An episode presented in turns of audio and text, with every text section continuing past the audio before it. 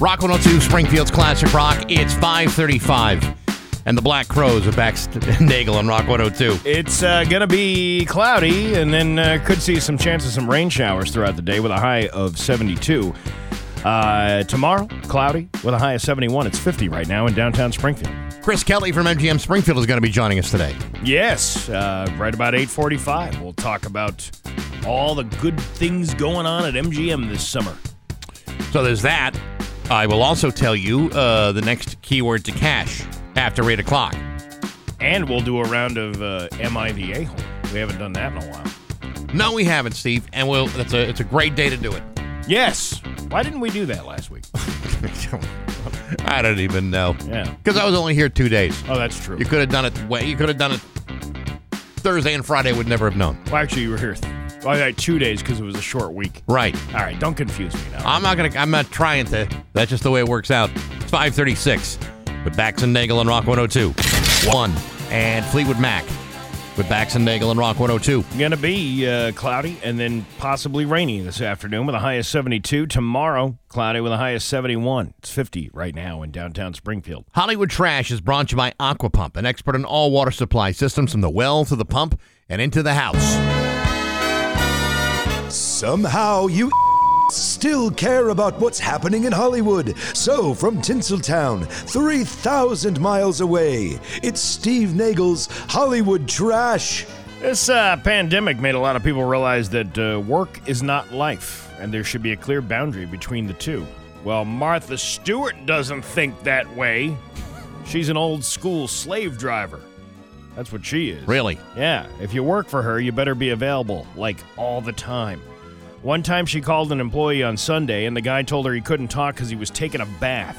She says, quote, I knew I couldn't work with that person, I just couldn't. Would you rather have a stinking guy working for her company? well, I, I don't know. She adds, quote, if you can't talk on a Sunday and you take umbrage that I'm calling you on a Sunday, you know, if you're a terribly religious person, I take that into consideration. But I knew this guy was not a terribly religious person. It's exciting. Business is exciting. I want people to feel that way about business. In her defense, Martha's own work ethic is the, off the charts, and she's down for whatever, whenever, wherever. All right. Yeah, I, I, you know, Sunday is my day. It's not Martha's day. There's uh, no hierarchy in life. I will wash the floor if I have to wash the floor. I'll take out the garbage if nobody else is taking out the garbage. The CEO should be available to everybody at all times if possible. I bet you if we called her, she wouldn't even answer the phone. Well, she's not our CEO. Well, no, but if a CEO would be promoting your company, Yeah, but if, any, not available, if you call any random CEO, they're just gonna you're just gonna go right to voicemail. well, maybe we should, uh, we should try getting her. See what happens. See if she's Available to us. available to I'll us. call her on Sunday while Uh, she's taking a bath. Arnold Schwarzenegger, uh, docu series about Arnold Schwarzenegger hits Netflix tomorrow, and Arnold doesn't hold back. In one segment, he talks about telling his wife Maria Shriver that he had a baby with the housekeeper. Oh boy. Uh, Maria, I can't even do the voice. What? What do you, Maria? I have something to tell you. Who is that?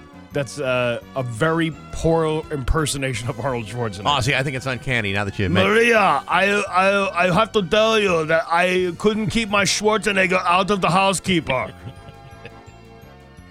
I pumped iron yeah. Right Uh, in the delivery room. Yeah, it was during a counseling session that Maria made it clear she wanted to know if Joseph Baena was Arnold's illegitimate son, and he fessed up. He says, quote, she was crossed because of that. Well, because the baby was born with like rock solid abs. Right. He takes responsibility, though. He goes, I think I've caused enough pain for my family of my F up. Everyone had to suffer. Maria had to suffer. The kids had to suffer. Joseph, his mother, everyone. Why does he not sound Austrian anymore and sounds more like a I don't know what he sounds like. I don't know. Uh, but he adds, "quote I don't want to make Joseph feel like he is not welcomed in this world." Because it sounds like uh, like Dracula, Yeah, like, right? kind of like Dracula on steroids. Because he very much welcomed in this world. I love him, and he has turned out to be an extraordinary young man. With I a gotta- house cleaner. I gotta work on that uh, Schwarzenegger uh, Yeah, you, voice. you might want to. And she was a, the, like the house cleaner. She was the housekeeper. He was- Housekeeper? He was, banging the housekeeper, uh, probably while Maria was out doing a Dateline episode. You know, I always wondered, like Mr. Brady and Alice ever got together. I, I don't think Mr. Brady even got together with Mrs. Brady. I Really? Think, uh, I think uh, I think Mr. Brady was more of a Sam the Butcher kind I don't. I don't know about that. wanting to check out the sides of beef or pork in the cooler. the the the meat locker. Yeah. Remember when Greg and uh, and Peter got stuck in the uh, meat locker? It was not. But wasn't it Sam and Peter? Did Sam get stuck in there? I think it was Sam and Peter that got. Ah, I don't know. My my my Brady memory is fogged. It was a long time ago. Yeah, like you, you try to think about stuff and you intertwine other episodes. Yeah, yeah, Yeah. it happens all the time. Uh, Chrissy Teigen decided to do a deep dive into her history, and that included signing up with 23andMe, and it told her she had an identical twin. Uh, this threw her through a loop. She said, quote, at this point, I'm making excuses for my... Actually, she said, at this point, I am making excuses my whole life. Who is that? Chrissy Teigen. Uncanny. I'm like, this is why I'm so codependent because my twin was ripped away from me. This is why I always felt I have something missing, and this is why I have addiction issues. that's that's the reason. Uh, because it was all a mix-up. Chrissy had previously done 23andMe for the PBS TV show Finding Your Roots, but they ran uh, ran her info under a fake name to protect her privacy. In other words, Chrissy matched with herself, just under a different name. So there was no, there was no twin. There is no twin. She doesn't have some weird person uh, you know, that she's related to that her parents gave up when she was little. Uh, Drew Mar- uh, Drew Barrymore fired back at tabloids that said uh, she wished her mom was dead based on quotes from a new interview. She said uh, they've been effing with her life ever since she was 13 and they twisted her words. I mean, that family's got uh, its share of problems, Yeah, like they do. generations back. What, what, who was her parents? Her parents were um, famous people too, right? Well, her her grandfather or great grandfather was, I believe, Lionel Barrymore. All right. Was He's that a- the guy we used to have on the show? No, T- talked about uh, conspiracy theories and no, things like that. no, different uh, different guy. No, Lionel Barrymore was a very famous, brilliant actor in Ah. his day. The guy who made the train set. No, no, no, Steve. That's Lionel Trains. All right. You're thinking of something totally different. Taylor Swift never commented on the ignorant things her boyfriend said earlier this year, and maybe she never will because they've already broken up. Taylor was first spotted hanging out with Matty Healy of the 1975 in May, shortly after she ended her six year relationship with Joe Alwyn. Uh, but her own fans kind of turned on her because of some racist, misogynistic, and homophobic, homophobic comments Matty made on a podcast back in February. There's no word if that had anything to do with the breakup. A source says, quote, they're both extremely busy and realize they're not really compatible with each other. Yes. Well, at least they can find that out now. What she when's uh, when's the song about this breakup coming out? Well, uh, that'll be the next tour, and those tickets will be two thousand dollars instead of fifteen hundred.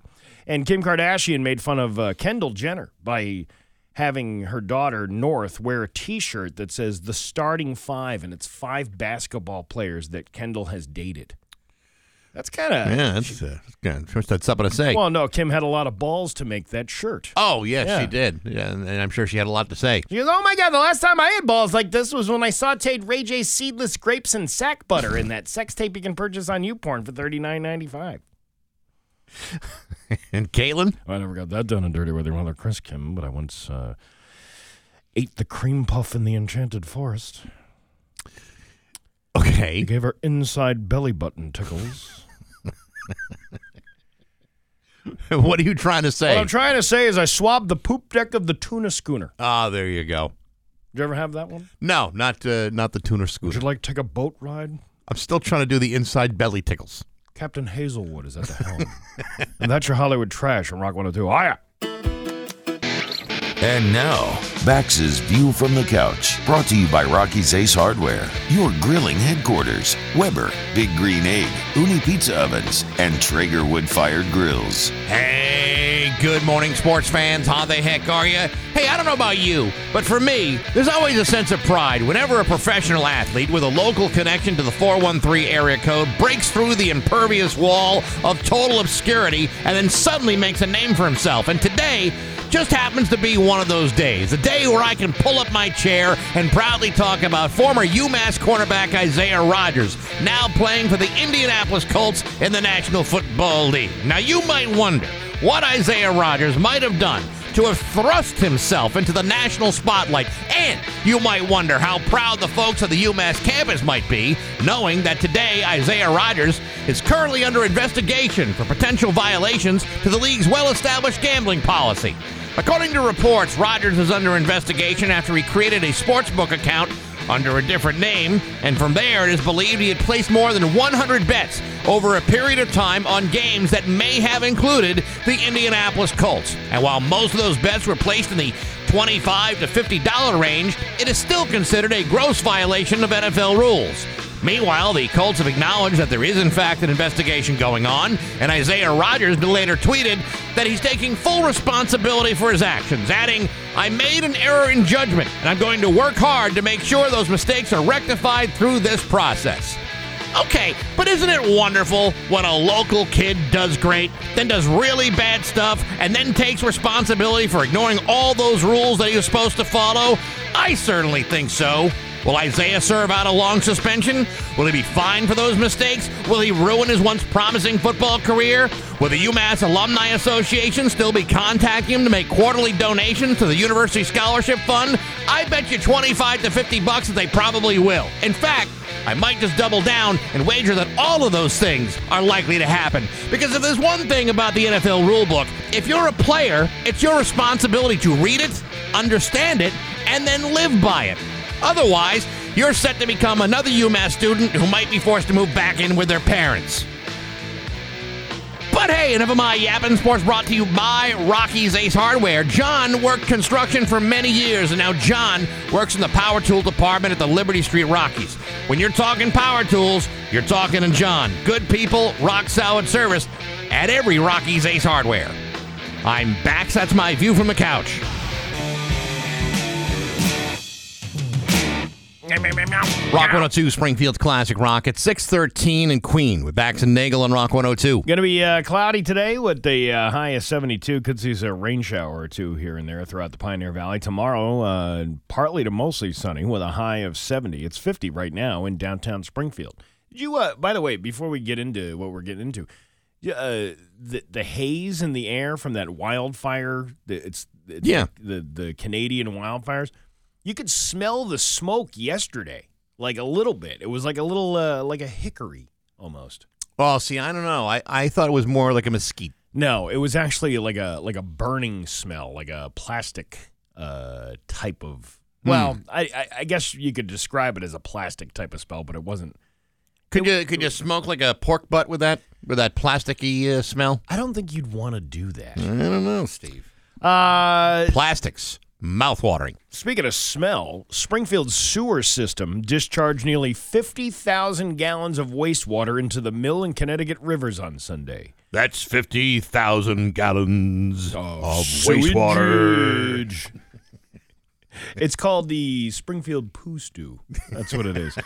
it's uh, this is not the first instance of sewage being discharged recently, with six million gallons of sewage overflowing into the river on May 24th. The most recent discharge came from pipes near the end of Long Hill Street around 8:35 p.m. Uh, Sunday. The uh, Springfield Water and Sewer Commission reported communities affected Sunday were Springfield, Agawam, and Longmeadow. Oh no! Springfield's old and outdated drainage system shares the same uh, pipes between sewers and storm drains, forcing an overflow of water sewage when rainstorms occur. Sewage overflow should only be an issue for a few more months since the four year, $137 million York Street Pump Station project is about to be completed this summer. The project, which began uh, construction on West Columbus Avenue in 2019, will result in the wastewater being piped from Springfield under the Connecticut River to the Springfield Regional Wastewater Treatment Facility on Bondi's Island in Agawam. The hope is that sewage discharge discharges will decrease dramatically because of the increased capacity. On June 11th, Springfield is hosting the Ironman 70.3 Western Massachusetts, which includes a 1.2 mile swim in the river. Which is perfect because I've because I've been in training to swim through raw sewage. Yes, the uh, Springfield Water and Sewer Commission strongly recommends avoiding contact with polluted water bodies for 48 hours after discharge, leaving enough time for dilution before the Iron Man takes place. I believe we have some uh, we have some audio from the upcoming Iron Man swim race. What's that smell? Oh, that would be me. I've been swimming in raw sewage. I love it. I love it. That's the signal. Let's go. That was the, that was the only reason why we did this this whole thing. yeah, just just to get the just to get this clip in. Now, th- th- from the Naked Gun. Now, this is uh, I'm focused on the scene now. What's his name? Uh, George Kennedy. Yeah. is in the SWAT van with all the other cops. They're waiting for Frank Drebin to give the signal of "I love it." And as they do that, they go, "That's the signal," and they try to open the door, but they backed into the telephone pole, so they can't open the door. And O.J. Simpson is hanging from the telephone line.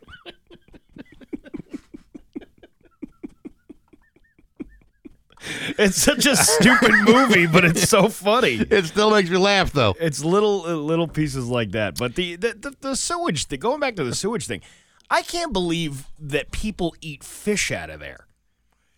Um, yes, but if you if you know that raw sewage is going to be in the the river, uh, well, I mean, you you just you wait forty eight hours and that uh, that fish gets clean. I mean, it's in water all day. Isn't the best time to go fishing right after a rainstorm? That's when they really start biting. but uh, but yeah, I I, I know. Uh, well, Pat Kelly goes fishing down there all the time. Yeah, it's one of the reasons I've never gone with him. That guy that used to work here, Bob Kester, used to go and fishing down there all the time. I think he still does, in fact. But I like, how do you eat that fish knowing that you're right? In, I mean, I get it that it's. Well, normally it's filtered when Right. it goes into the sewage treatment plant, Right. and then gets discharged back into the river. But this is overflow. Yeah, this is the stuff that they can't uh, quite catch. Yeah, I would be uh, more curious to know about the organizers of the Ironman 70.3 Western Massachusetts run on uh, on June 11th. I mean, that's only what five days away yeah. uh, so, from today, and you know, one and a half mile swim in the river with all that raw sewage.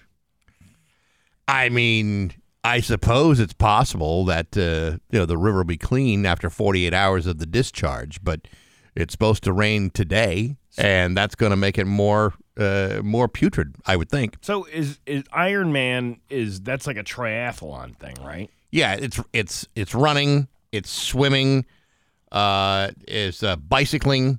Uh, you know, the bicycles, uh, you can get through that okay in the, in Springfield. You got plenty of bike paths all over the place.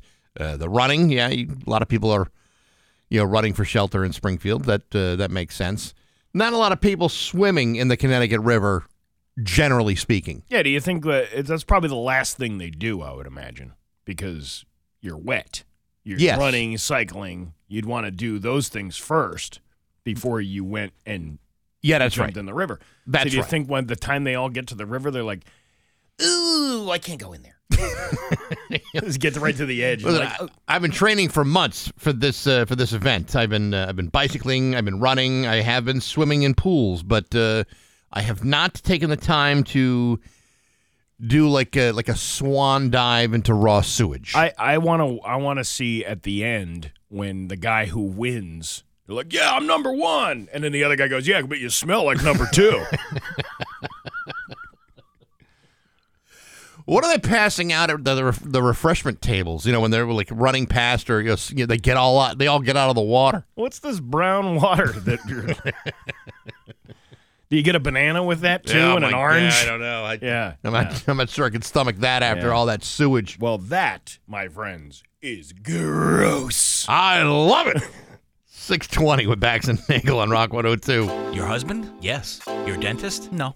Your bro- Rock 102 Springfield's Classic Rock at 627 and Tom Petty with Bax and Nagle on Rock 102. Gonna be rainy today, uh, later on this afternoon anyway, with a high of 72. Tomorrow, sunny with a high of 70. It's 50 right now in downtown Springfield. Uh, Chris Kelly from MGM Springfield is going to join us later on this morning. Also, uh, the keyword to cash, your chance at winning $1,000 coming up after 8 o'clock. All right, you ready to laugh? I am. All right. It's Bax and Nagle's joke of the day I'm funny how? I mean, funny like I'm a clown. I amuse you. on Rock 102, I make you laugh. Springfield's Classic Rock. Uh, let's see. Uh, I don't know if I can tell this one or not. Well, we'll try it anyway. Trucker's driving down the road late one night. Yeah. And uh, when he notices something uh, wiggling on the side of the road, uh, curiosity gets the best of him and he pulls over to investigate. And once he gets up close, he sees it's a naked man, bound, gagged, and left for dead. The setup is already funny. Isn't it hilarious? the uh, trucker removes the gag, and the man immediately said, Oh, thank God you stopped. I've been stranded out here all night. I picked up a hitchhiker, and as soon as we started off, he pulled a gun, kidnapped my wife and kids, stole my car, stole my wallet, and made me strip naked and tied me up out of here. And uh, the truck driver chuckled, put the gag back in the man's mouth, and as he undressed himself, he said, Well, tonight just ain't your night, is it?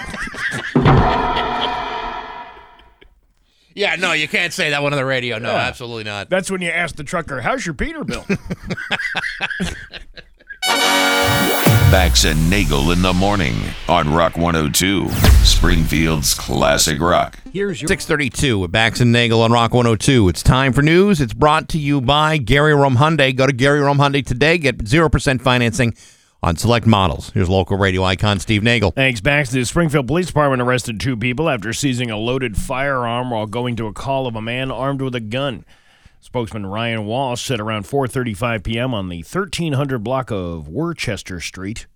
I believe it's pronounced Worcester. Whatever, Mr. Marquette. Officers received a call about a man that was armed with a gun. Assisting officers located the suspected vehicle and performed a traffic stop near the intersection of Page Boulevard and Rocus Street. I never heard of Rocus Street. Rocus? Rocus, R O C U S.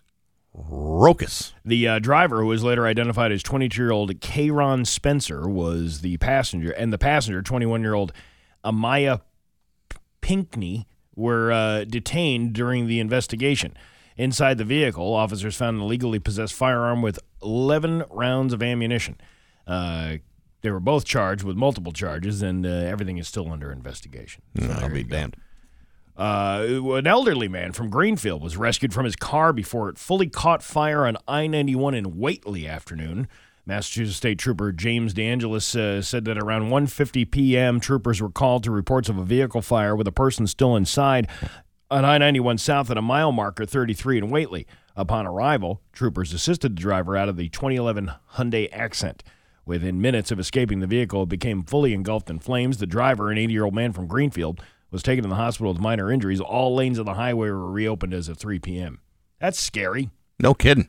You know, I've seen that before. I was like driving by a uh, somebody. It looked like somebody was almost passed out at the wheel, and uh, there was a state trooper trying to help the guy get out of the car. Right. and you could see the flames coming from underneath the front of the car. Yeah. That's a that's a scary situation. I've never uh, been in a burning car. Uh, I'm, uh, knock on wood, I hope I never will. No, I d- don't think that would be very pleasant. Burning car or, you know, car and like, uh, you know, being submerged into water. Two things I am, I am not real crazy about that idea. If I if I'm gonna be in a burning car, it's gonna happen like it did to John Candy in Planes, Trains, and Automobiles, where he's uh, doing the mess around and he's smoking the cigarette and it drops between his legs. And Right. He gets his hands caught in his jacket, and then all of a sudden he can't get out of the car, and Yeah, no, I, I, let's say I, that's why I don't, I don't smoke cigarettes in the car. be a comedy of errors. A fire started by a bolt of lightning burned down multiple buildings at a farm in Amherst on Friday. Now their rebuilding process is getting underway.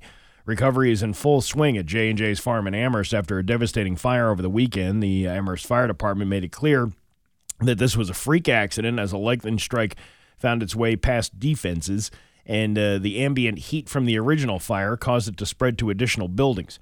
The owners of the farm emphasized they have the fire department to thank for saving their house and Pioneer Valley farming community for leaping into action to help them rebuild.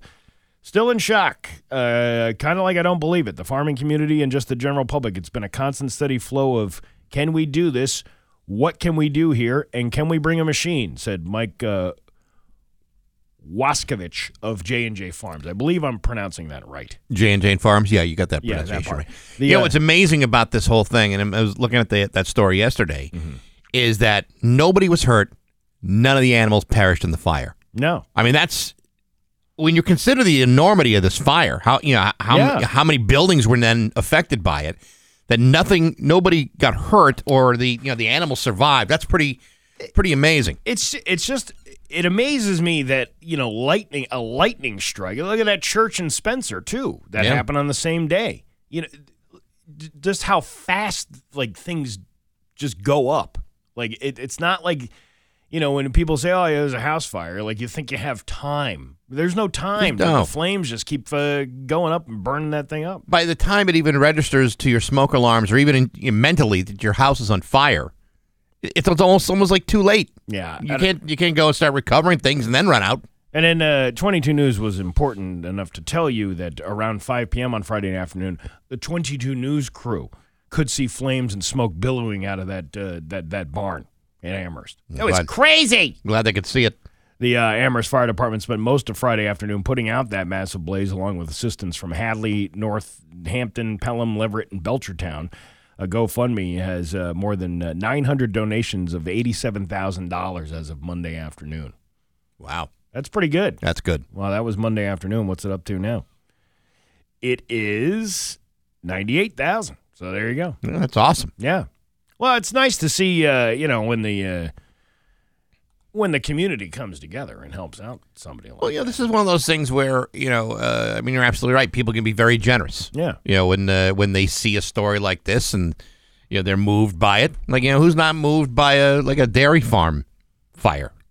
How do you not feel bad about that? About that? Everybody needs milk, Everybody milk uh, needs Butter. milk, butter, yogurt, cream for your coffee, cheese.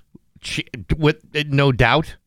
And you know, f- listen, farming is hard enough. Never mind having your your property, uh, you know, get struck by lightning. Curds and whey.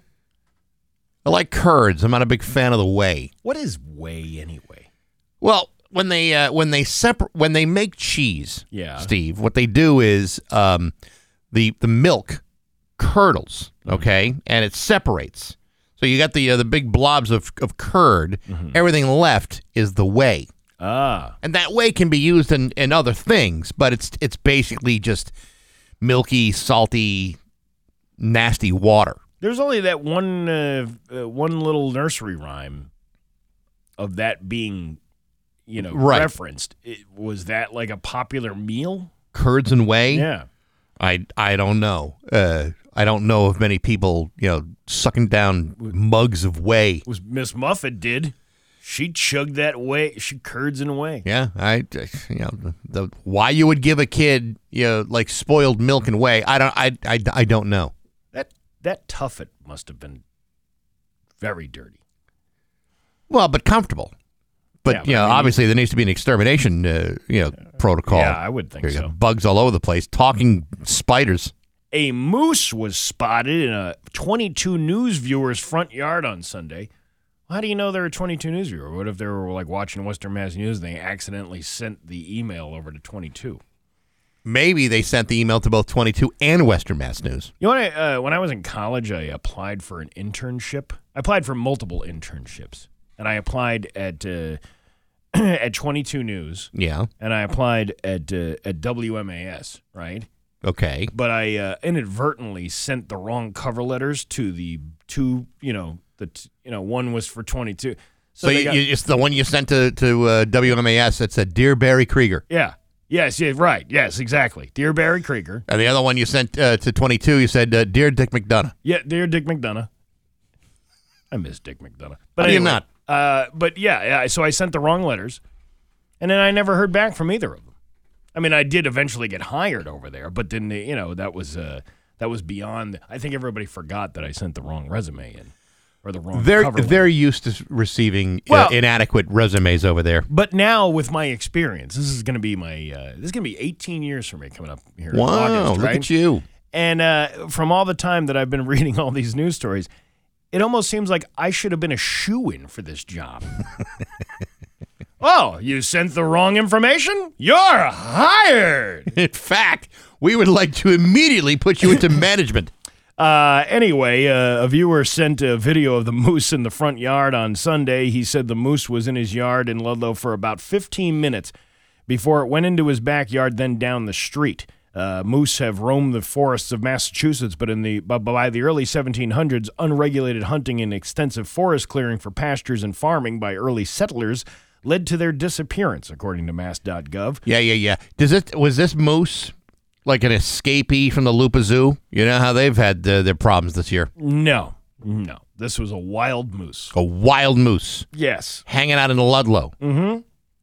Moose. Go like go, like going to like Festa every year and like uh, standing in line for a bifana. I'm sorry, we don't serve moose here. We serve beef. well, you have moosehead beer. Not at not at that festival, you don't. Uh, moose, like deer, lack upper incisors, so they strip off twigs, plants, and bark rather than snipping it neatly. Moose also eat large amounts of sodium rich aquatic vegetation in the summer. Ooh, I like sodium rich aquatic vegetation. I love it. Uh, I love it. I love it. If you're lucky enough to see a moose, stay a respectful distance away and try to avoid startling the moose. You know, speaking of that, I read this article over the weekend of this lady out in, uh, I think it was like Yosemite uh, National Park, that she's she's t- she jumps over this thing to go take a selfie with a bison. And, and like is like literally Yeah. inches away from this bison's face Yeah, and, the the bison is not exactly photogenic. A- and everything worked out okay. I mean, she's in trouble for disturbing the uh, the animals, Right. But uh, everything worked out okay. I was just really hoping that would end with her getting gored by the bison. Like, Yeah. you know what? The f around and find out kind of method. Yeah, I mean it's like like uh, like, like, the- like let's just say the bison's kind of like Harambe, and has, a, and has like a real attitude problem. Yeah. you know, and has to act up. Well, they, they noted that they would have had to put this bison down had it had attacked this woman through, through no fault of its own. Yeah, actually, when you think about it, the bison showed a great deal of restraint. I bet you, I because the bison looked pretty calm, but he was also probably like getting annoyed deep down inside. Like, Yeah. listen, if this broad comes any closer to me, I am gonna gore her right in the, you know what? You think he's thinking Yeah. that, or you think he's thinking, oh, "Not today, lady, not today. Well, I, I I am not crossing that line. I've seen other people do it. I'm not going to be the next one." he's gonna, she's gonna be bison dinner. Right? I don't think the bison eat meat, do they? No, they are primarily herbivores. Herbivores. If you if you are a plant or your name is Herb, you're in big trouble. Your uh, Pioneer Valley forecast today going to be uh, cloudy to start, then possible rain showers this afternoon with a high of 73. Tomorrow, partly cloudy with a high of 70. It's 52 right now in downtown Springfield. I'm Steve Nagle, and that's the news on Rock 102. Oh, yeah. Rock 102 Springfield's Classic Rock at 650 and the Kinks with Bax and Nagle on Rock 102. It is uh, going to be uh, cloudy and then rain showers today with a high of 73. You know, there's an air quality advisory uh, because of this uh, this wildfire smoke from Quebec. Mhm. Early risers might have seen a red sun Tuesday morning. The red sunrise was due to wildfire smoke spreading over New England from Quebec, uh, according to the National Weather Service. While it might look cool from inside, officials are warning people with health concerns to stay indoors. Sensitive groups should avoid prolonged outdoor activity today as smoke will reach the surface. Well, that's uh, that's it for me. I'm staying inside.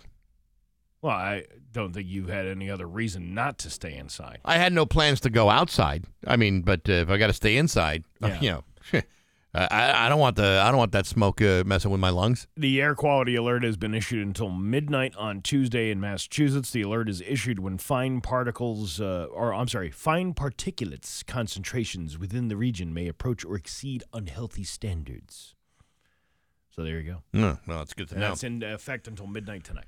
Uh, the Big Bunk and Smoke is coming back to the Log Cabin Wednesday, June 21st. This is literally right around the corner, and tickets are on sale now. It's a great night out right on the side of Mount Tom, and it is a lot of fun. Cigars from Cigar Room 2, t shirt from uh, G Jinx Custom Printing, and a premium food spread, which, as you know, the Log Cabin is known for.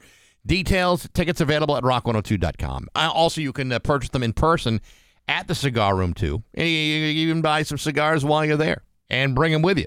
You don't have to smoke just the cigars we give you. You can broke you can smoke your own. BYOC. Bring your Absolutely. own cigar. Cigar smoking is not a safe alternative to cigarettes. You got to be over 21 with a positive ID to enter. It's the Big Bonk and Smoke June 21st at the Log Cabin. It's brought to you by Dave Miner Exterior Home Improvements, Aqua Pump, and Rock 102 Springfield's Classic Rock. Really? Yes. With any luck, the weather be perfect. Uh, I'm reading this uh, this story here. For two hundred and fifty thousand dollars, you can live under a bridge. How about that? Uh, I get news for you. I could probably live under the North End Bridge for free. Oh, you probably could. I'm waiting for the internet to load the stupid story Yeah. because it. Uh, oh, here we go. It's in uh, California. Uh, getting into the housing market in Southern California can be both daunting and confusing if sticker shock uh, doesn't do it for you. It doesn't scare you off. Finding a property that fits your lifestyle can be even hard to come by. With Los Angeles and the surrounding communities experiencing some of the highest housing prices in the nation, many first-time buyers are looking for something affordable that won't be a money sink and uh, it offers a little bit of charm. A recently listed property in the San Gabriel Valley appears to check all those boxes if you're willing to squint a little. The one bedroom, one bathroom home in Alhambra has captured the attention of prospective buyers across LA. The realtor uh, tasked with selling the property is hoping to strike the balance between affordable starter home and fixer upper, but the property is truly unlike anything you've ever seen. The single family residence is actually below street level, down a staircase, and embedded into the side of a bridge overlooking uh, the some kind of river there. It must be one of the most affordable waterfront properties in Los Angeles. if you're willing to put up with the home's uh, novelties, if Yeah. you will. It's uh, definitely the most unique listing. Built in 1949, the home has a patio that overlooks a ditch, as well as a rooftop patio about the size of the home itself. The rooftop patio is actually located at street level, uh, only a row of metal fencing separating it from the street. it looks weird. It really does look weird. It's almost like um, it looks like it was like an old uh, like highway uh, thing, like a highway, uh, like you know where they like a maintenance facility Yeah, kind of thing. yeah. That's what it looks like. You know, I know I've uh, seen a lot of people living under a bridge, but usually they're homeless. I mean, they don't have like a, you know, a, like an up, you know, like an upstairs, downstairs rumpus room, or you know, they don't have anything like that. Well, I, I wish my dad were still alive because he would get really drunk and go, I'm just going to go live under a bridge and become a ward of the state. he used to say that all the time. that Really? He was going to go live under a bridge and become a ward of the state. Uh, This actually does look kind of like a cool place. Yeah. I mean, it, it is weird, but it, it- yeah, you're right. It does kind of look like it does kind of look like that. I wouldn't want to live in that, though. No, but- yard. Yeah, but you know, you don't have to mow anything. It's a little cramped, I will say. Yeah, but you might get hit by a truck walking out of your front door. too. Well, perhaps, but you know that could happen if you're on the side of the street too. that's true. It's uh, just about six fifty six at Bax and Nagle on Rock one hundred two. And now, Bax's View from the Couch, brought to you by Rocky's Ace Hardware, your grilling headquarters, Weber, Big Green Egg, Ooni Pizza Ovens, and Traeger Wood Fired Grills. Hey, good morning, sports fans. How the heck are you? Folks, I don't know if any of you are aware of this, but the French Open is currently underway at Roland Garros in uh, Paris, France. Oh, I know. With the NBA playoffs and the Stanley Cup finals and the series finale of Succession, hard to focus your attention on one more brutal, highly competitive nightmare on TV. But I swear to you, there's a big tennis tournament being hosted by the French, and that's pretty competitive too. It's also being surrounded in controversy following a match between Russia's Daria Kasatkina and Elina Svitolina of the Ukraine. Many of you tennis nuts probably already aware of this, but on Sunday, following their fourth round matchup, a situation occurred where Svitolina stated that she would not shake hands with any Russian players due to their country's invasion with the Ukraine. Now, while that does show some questionable sportsmanship in a literal sense, I don't think by I'd be shaking their hands either. But that's only because I happen to have an incredibly immature and spiteful uh, demeanor. However, when Svitolina defeated Kasatkina on Sunday in two sets, it was the Russian who failed to reach out for the handshake. Instead, she simply offered a thumbs up, a gesture which Svitolina, which Svitolina then returned. And as a result, it was Kasatkina who was met with a crushing round of boos and insult from the crowd. Uh, yesterday, Kasatkina spoke to the media to say that she felt bitter because, in her opinion, I was booed for just simply respecting my opponent's position not to shake hands. Now, on one hand, I think she's right. Getting booed is probably unnecessary. I mean, it's not like the Russian invasion of the Ukraine is the fault of a 26 year old Russian lady, even if she's the ninth ranked tennis player in the world. On the other hand, her home country is also being run by a bunch of bloodthirsty tyrants with little regard for human sovereignty. And while that sort of thing is never going to get resolved in a tennis court, there are worse things you can do to reach out and shake hands. Believe me, I've shaken hands with some of the worst people in the world, people I couldn't stand, but that's mostly because I lack true conviction. These two, on the other hand, well, good luck with all of that. But hey, enough of my yapping. Sports brought to you by Rocky's Ace Hardware. The Ego 21 inch self propelled lawnmower from Rocky's runs on battery power. No smelly gasoline. It starts with a touch of a button and it's quiet. Best of all, it's got all the same power as a gas mower. Get the Ego Power Plus mower at 649 at your neighborhood Rocky's Ace Hardware. I'm back. That's my view from the couch. Rock 102, Springfield's classic rock. To Springfield's Classic Rock. It's 709 in the police with Bax and Nagle and Rock 102. Going to be uh, cloudy uh, pretty much most of the day, uh, and maybe some rain showers later on today, and a high of 73. There is an air quality advisory because of wildfires out of Cubert. Quebec. Whatever.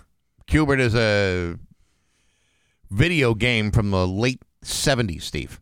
I love that game. It's a it's an adorable game, You know, but to that's climb the triangle and the cubes and all that stuff. yeah, but that's not that's not what's happening out of Canada. Well, well, well. There you go. There you have it. Hey, uh, how about a round of Am I the A-hole? Yes. Ah, this one uh, is about getting a dog. Am I the a hole for getting a dog even though it means my family cannot stay at my house? My younger brother is very allergic to dogs. I love them. I've wanted one my whole life, whole life, but I couldn't have one because it would be bad for my brother. And I never held this against him. I just understood that it was a medical thing and it would be stupid to risk his health just for me to get a dog. Mm-hmm. However, I've recently purchased my own home in a different state than my family, and I got myself a dog. His name is Bradford, and he's a husky. It's my dream dog. I posted pictures of Bradley on my socials, and my parents saw them. They said it was irresponsible of me to get a dog because of my brother. I was like, WTF, dude. I literally live hundreds of miles away from them. Our next door neighbor had dogs when I was growing up. It's not like it'll affect my brother at all. Right. They said they were planning on asking if my brother could stay with me while he attended college, which was news to me. I said it probably would have been a good idea to let me know they were planning on that since they do not own my home. they also said that they helped me out through school, hoping I would help them out when it was my brother's turn. And once again, this was news to me.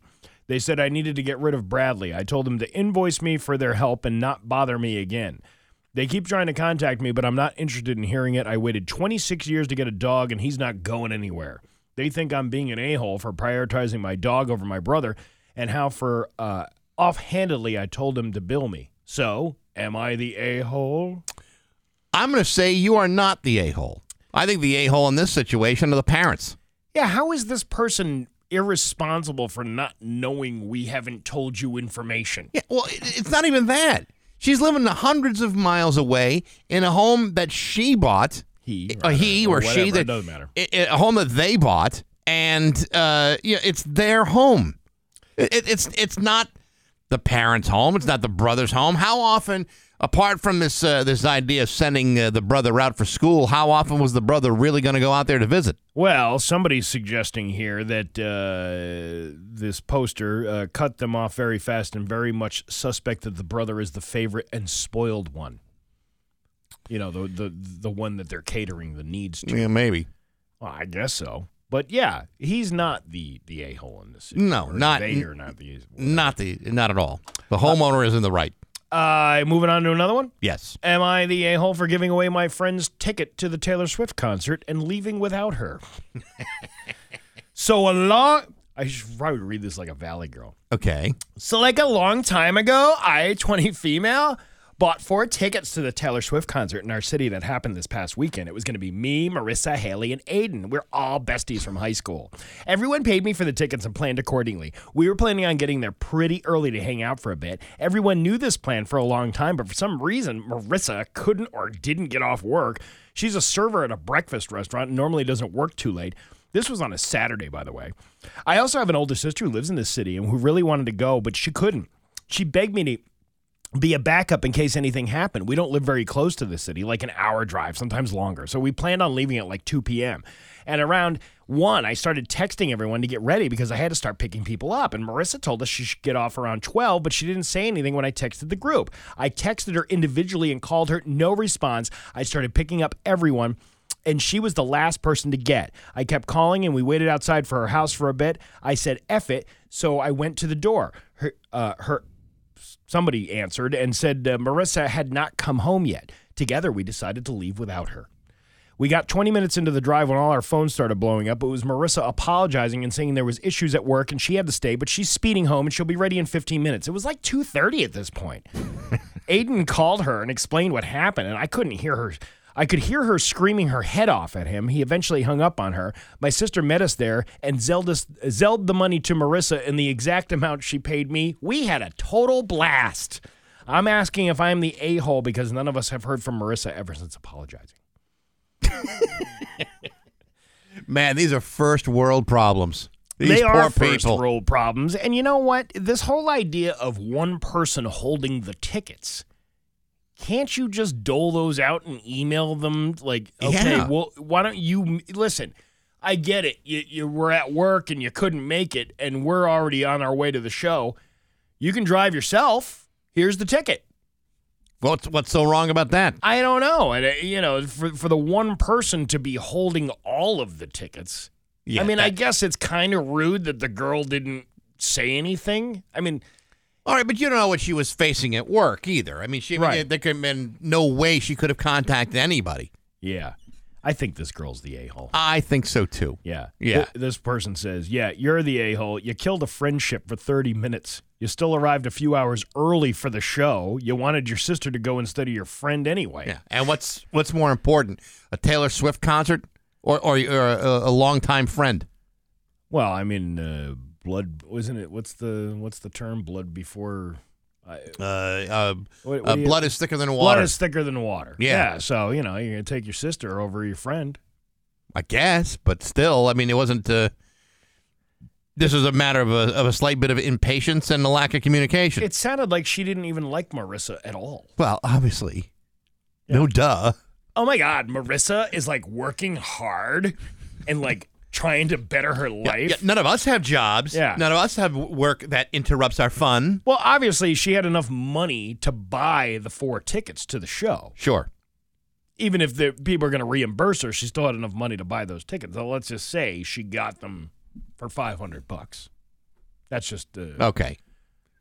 it's two grand. Yeah, I mean it's a big expense, but I mean nevertheless, I mean if you got plans, you know, you, you got to do what you can to, you know, make sure that there's everything is everything is figured out, including the distribution of tickets. I think that that solves all the problems. I don't like having uh, having other people hold my tickets. No, I don't like that either. I'd rather give that away. You know what I mean? Like uh, you have your ticket. I bought it, or you bought it, or whatever, but it's yours. You keep it. I'd rather have my tickets on my cell phone so I can just scan it when I'm there.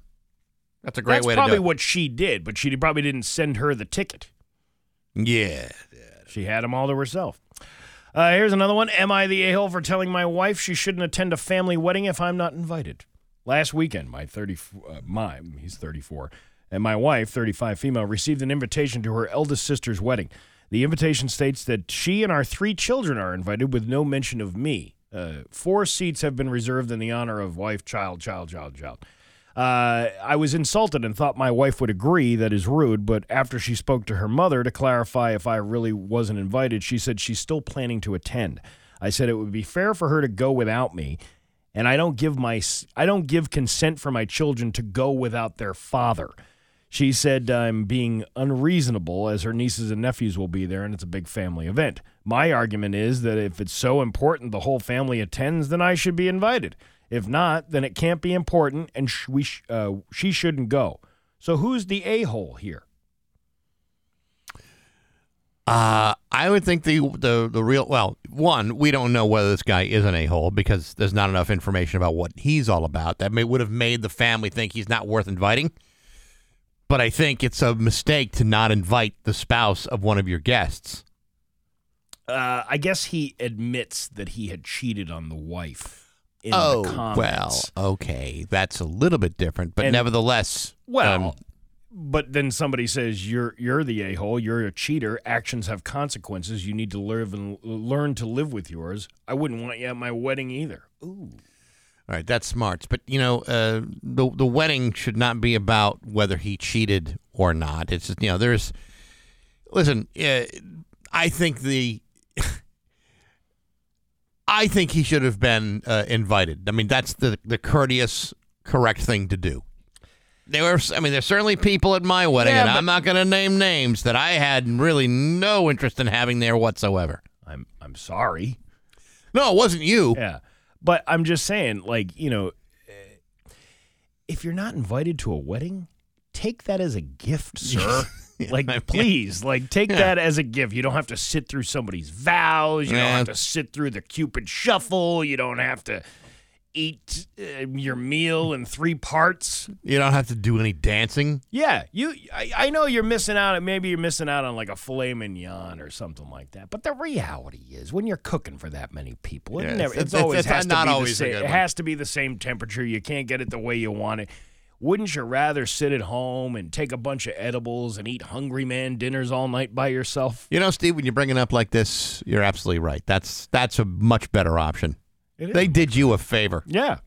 You like Hungry Man dinners? I like Hungry Man I dinners. haven't, I, to be honest, I haven't had one in so long. I had one a couple of months ago. Yeah. It was it was pretty good. It was the fried chicken.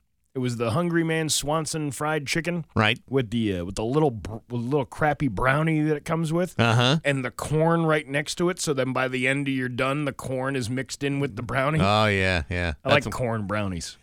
I prefer to leave corn away from my Are you brownies. sure? Yeah, no, I'm, I. I like it. I like a good separation. Uh, you want another one? We got time. All right. Am I the a hole for choosing my brother's school bully over him for my wedding? Jesus, uh, what a theme we got here, huh? Well, there's, there's so far there's only been one not the a hole. My brother in middle school had a bully, Max. School kind of sucked and didn't do anything, and uh, didn't do anything about it. I'm four years older than my brother Max, and I didn't have the money to go to college, so I spent a few years saving up cash. I went to a community college, and Max was there with me. We were in the same track, so we worked together before. I didn't, I don't, didn't get close to him until my grandfather died, and my family didn't tell me until the day after the funeral. Okay. It was uh, rough, and he really helped me out. I brought up uh, his bullying, and he told me he will send a letter to apologize. My brother got it and basically said, I don't forgive him, which is in his own right. I'm 34 now, and I, am still close with Max. He's uh, being my best man. I told my family this, and most were happy since they know how much he has helped me out before. My brother, on the other hand, hates it. He won't come to my wedding if he's invited. Uh, we got in an argument saying you just can't be in the same building and not t- talk to somebody. He claims it's the principle of it and won't go to the wedding unless I invited him.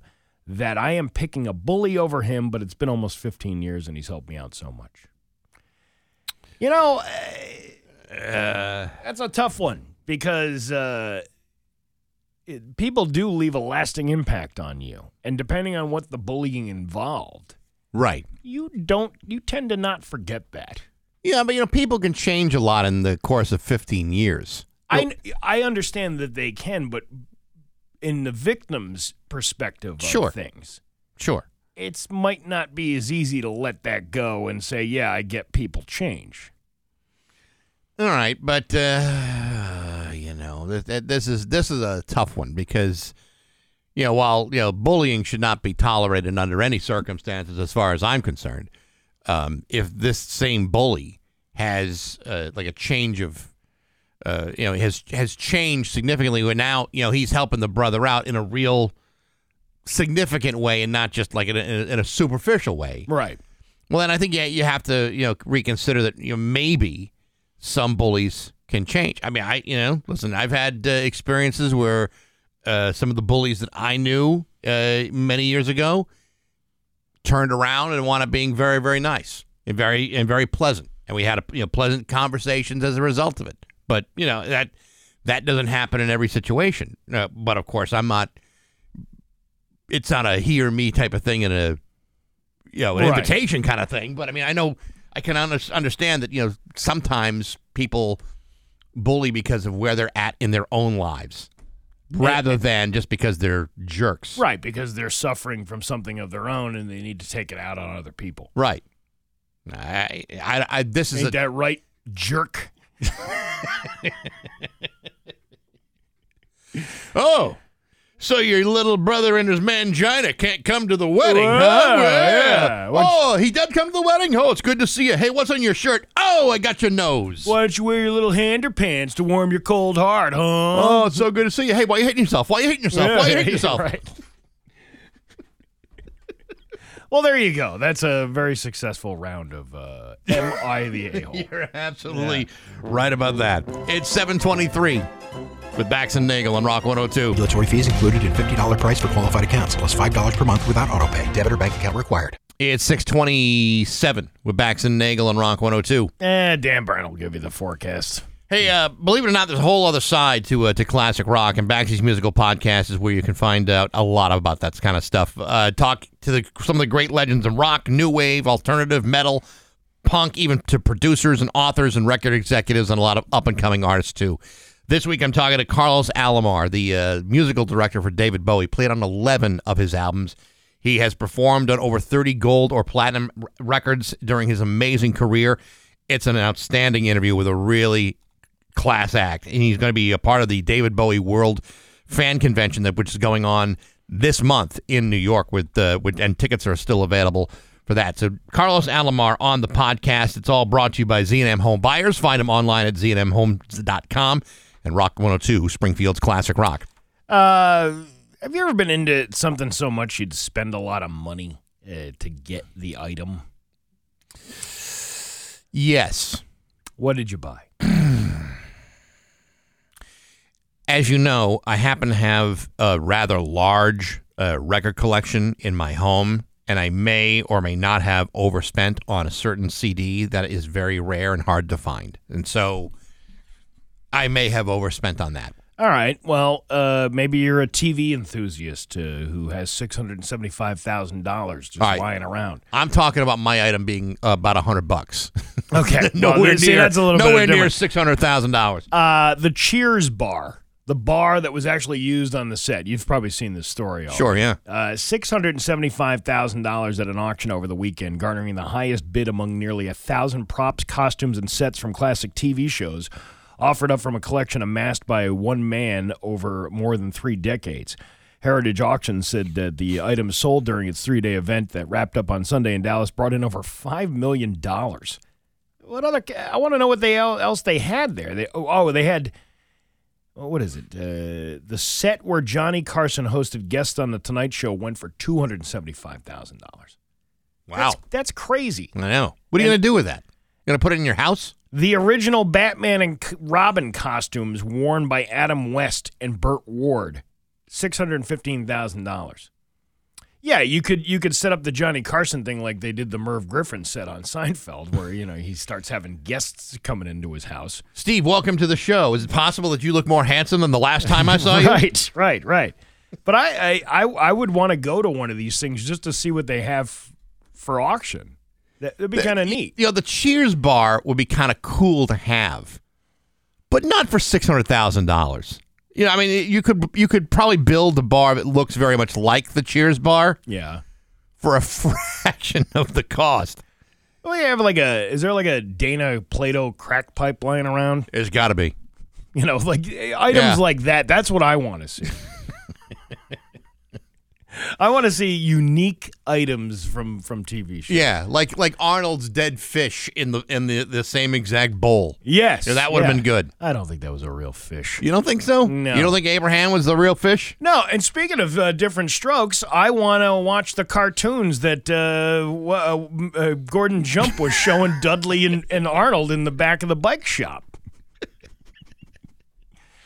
I don't think you want everything in that uh, from that episode. Well, I, I, t- I told you, I said, you know, uh, as as hard it is to watch that show, that particular episode, he was right. Ice cream and cartoons are a good mix, especially when your shirt is off. That's just like the creepiest thing you've ever said. I'm not talking about with kids. I'm just talking about In doing it by yourself. Oh, you're okay. sitting on the All couch, right. you're eating ice cream, you're watching cartoons. Well, I can't argue with you on that Gordon one. Jump is absolutely right. It's 731. News is next to Rock 102. Here's your Western Mass News First Alert. 734. We're Bax and Nagle on Rock 102. It's time for news brought to you by Big Y, your family market. Sign up today to save with a My Big Y digital account. It's more than food, it's My Big Y. Visit your local dealer today. Here's local radio icon Steve Nagle. Thanks, Bax. The state's Division of Capital Asset Management and Maintenance, the DCAM, if you will. You ever- DCAM. Did you ever get the DCAM? I used to put up a thing uh, like those boxes of decon to get rid of like uh, varmints and bugs. Nope, this is something completely different. Well, they decide which uh, construction projects in the state get financing and just how much. It just published a new report that looked where a new Roderick, Ireland courthouse could eventually go. Where will they be putting it? Uh, well, that's what they're trying to find out. People who work at the Roderick Ireland Courthouse in downtown Springfield have been advocating for a new building for years. Last year, a report found cancer causing mold in the building, which led to a settlement agreement where the trial court brought in cleaning crews to remove the mold. DCAM is now looking at 13 locations in Hampden County for a new courthouse. 11 are in Springfield, including 125 Liberty Street, which is a medical building, and the former municipal hospital site at 1400 State Street. Two of the uh, options are in East Longmeadow on Shaker Road and Maple Street. Where the hell are you putting it on Maple Street? 70 Maple Street. Let's see where that is. I don't know where that is. Well, we got to go check that out now. 70 Maple Street, uh, East Longmeadow, Mass. Let's see. Where are we going here? Oh, it's uh, where sh- it's right in that. Co- oh, it's probably the medical building next to the the that plaza there, where the Shelburne Falls is. There's like a there's like a medical building there. You're going to put the courthouse there? Well, I don't know. Well, that's not. Wait, no. Shelburne Falls is on Shaker Road. Well, what's 70 Maple Street? Where is? Why, why am I looking at the wrong? Uh, let's see here. I, I don't. I don't even know where seventy. I can't even. I can't even picture where they would put this on Maple Street. Well, there's a space there that's available for building on. There's a sign when you click on the Google Maps thing.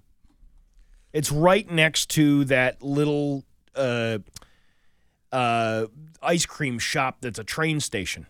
It's across from the Dunkin' Donuts. Right Oh, across from the Dunkin' Donuts. There's Oh, like so there- yeah, there is a- property back there. Right. Right. Not would- not where the baseball field is. That would be ridiculously inconvenient. You imagine the. You're tr- not that close to the highway. you're not. Well, I mean, you're not that close to the highway up on State Street either. Eh, Yeah, I guess, but You know, are a little bit closer. A little bit easier to get to on State Street than it would be to get to in East Longmeadow. Yeah, yeah. I got to tell you. I, I mean, East Longmeadow seems like a. Never mind the fact that it's East Longmeadow. The fact that we're talking about. All right, so there is a commercial property. Let's see, that's ninety four. I don't even know, man. I, there, there is there is some commercial property over there, but you know you've got residences over there, you got businesses over there. Uh, Yeah. Plus, you're talking about right at the Rotary. You got that. You got a, a bunch of cars. Go go. Yeah, You're replacing the busiest Yeah, courthouse in the state of Massachusetts, and and thinking about putting it on Maple Street yeah. when the buses are coming out of the high school That would be you would near the Rotary. You would have to redesign that. Remember we were talking about that a couple of weeks ago. You have to redesign that whole thing. That's a whole- terrible idea. Anyway, uh, another option is uh, across the river in West Springfield at 379 Riverdale Street. The report ranked each location, and coming out on top was the current site of the courthouse at 50 State Street. But Mayor Dom Dom says he wants to see the new courthouse built along the Connecticut River between Clinton Street and Avocado Street in the city's north end. In a statement in response to the report, Dom Dom said, I made it very clear. I'm in the full support of the relocation of the Roderick Ireland Courthouse, even though it has Ireland in it. To uh, the North Riverfront area. This would be the game changer for the city of Springfield. It brings light, de- it brings to light development in the north end of our riverfront, and most importantly, it brings with it some additional housings uh, to the city, which is desperately needed. Also, includes restaurants, boutique shops. You can get yourself, you, let's say you you get uh, you get out on bail. There's a flower shop next door. You can go bring flowers to your mother to tell you you're sorry that you did all that stuff. Uh, you know what uh, is that that at that uh, address on West Springfield? What? I don't know if they're talking about this or across the street. This would be the Bel Air Motel or across the street next to the McDonald's. Where is the historical commission to save that building? Do you know how many very famous people were impregnated or uh, or uh, or, or where conception took place at Yeah. the Bel Air Motel? You know how many illegal sexual transactions took place? Now there is a, there is a lot between the McDonald's and uh, the Balise Honda location. They could build it there, but you know Riverdale Street's got its issues too. Again, you'd have to like do reconstruction on the whole roadway there to Yeah. make it more accessible. The, the thing I like about Avocado Street is you do have easy access to the highway to get to the courthouse and out of there. I thought it was pronounced Acevedo. Avocado. Whatever. Um, but yeah, you're right. It does have easy access on and off the highway. Right. I don't know. The East Longmeadow idea. Uh, strike that o- right away. Uh, let's see. A Pelham man was arrested in Chicopee following a traffic stop on Monday. According to the Mass State Police, a trooper assigned to the state police barracks uh, was observing traffic on I 291 eastbound near the exit 5 ramp in Chicopee when he saw a gray Honda Accord cross over the white lane before correcting back onto the roadway. Police said the trooper then entered uh, traffic and caught up with the now speeding vehicle to conduct a traffic stop at the uh, intersection of I 291 and Burnett Road. The driver, 32 year old uh, John Davis of Pelham, initially gave Trooper a different name and date of birth, but his true identity was soon discovered after the RMV inquiry also revealed that Davis had two active warrants for his arrest. He was then removed from his uh, vehicle and placed in custody. Maybe he used that guy's name from yesterday. My name is Johnny Sustache. I own a convenience store. Have you ever dumped cocaine down a sink? Yeah. Oh, no, yeah, I don't know. I don't know what you're talking about. Uh, he was transported to the Spring, uh, State Police Springfield Barracks, where he was booked and held for uh, court without bail. So, well, there you go. That's uh, that's what's going on in the heroin trafficking uh, out of Pelham. Didn't realize that it was such a a, a, a hub for that kind of activity. Well, that's uh, that's kind of like going away from your uh, your location. Pelham and, and Chicopee are a little too f- far apart. Yeah, I mean it's a, it's a little. I guess you got to travel for work sometimes. I suppose, but you know, you got a whole marketplace just you know waiting for you to be a little bit closer. You know, for those those you know drug emergencies. Right. Yes, the drug emergency. There's a whole lot of drugs. Where do you got to go? Pelham. Well, it's kind of like calling the marijuana delivery guys, Yeah, Duber. but that's legal. Yeah, but if you could find a way to expand that business to include other forms of uh, illegal narcotics and drugs, you know, now you're talking about a real windfall. Now you got a little side hustle going on. Yes. The uh, Dakin Humane Society in Springfield is in, ne- in urgent need of help. The shelter is now overcrowded with cats and dogs and dogs and cats. Cats and dogs and dogs, and cats and cats and dogs and dogs and cats and cats and dogs and dogs and cats and cats and dogs and dogs and cats. And the situation is getting worse as a large number of animals continue to arrive. This week alone, the shelter has taken in more than 100 cats and dogs. Am I crazy or is that a lot of cats and dogs? That's a lot. You ever you ever been in Dakin? Yes. It's not that big. No, it's not big I mean, at all. the building is big, but the areas for the dogs and the cats are are it, it, space is real limited. Well, they have enough at least to hold uh, the ones that they have now. However, they also have pets up for uh, other pets up for adoption. They are now asking for the public to help by becoming a foster parent or by adopting. As of uh, yesterday, Dakin has a total of 264 animals sheltered. Many of them are scared and come from high stress environments. Wow. Uh, Lee Chambers, the media and development specialist at Dakin, uh, said that summers are usually their business, busiest season, but those numbers may be higher than ever this year. You know, whenever the economy starts to tank or really, you know, gets into full recession mode, Mm-hmm. that's when you see people who can't afford to take care of their pets. You know what's And yeah, you, you bring up a really good point because when the economy starts to to get tough, you know things like dog food. I I, I spent seventy five dollars on a bag of dog food last time I, I don't know why you're doing that. because I you know I give my dog high quality grub. Well, I do too. Chewy.com. 35 bucks. Yeah, It goes right to your matter of fact in huntington of all places i decided to try this chewy thing out for the first time last year how'd it taste? it was delicious by the way uh, but it, it it was there i ordered it on a saturday. It was there sunday. The fedex guy Really? pulls into the driveway with the uh, with the chewy uh, bag. Yeah, so I kind of like uh, still going to the local guy so I can buy a national product. it's expensive though that's Whew. the only thing Man, I, And- and I had- couldn't believe how expensive it was. And that's another one of those things that has significantly jumped in price, which you'd think, you know, it's just dog food. How much could it really cost to put together? But the like the bag at Costco used to have Yep. the $28 bag for the big one. Now it's like 35 or 36 bucks. Exactly. Not only not only that, but the the cost of veterinary medicine. Mm-hmm. What a racket that is. Yeah, is it a racket or is it just like one of those things that you just have to assume when you uh, have a pet? Oh no no no! that- There's there's no doubt you have to assume you know the health care of your pet. That's that that's just a, that's just natural. But you know when you go and uh, you're paying a fortune to care for the dog that you love or your cat that you love, and they're jacking you for several hundred dollars just to walk to the door. I call that a racket. it is kind of. It's a racket. Yeah, it's a racket. The whole big racket. Now, having said that, I love my vet. We will continue to use that vet, and I will go there every time that my dog has the sniffle. So they uh, they sit they put to put it in perspective. Last year at this time, it was only seventy one pets that they brought in a week, which is still a lot. But now it's hundred.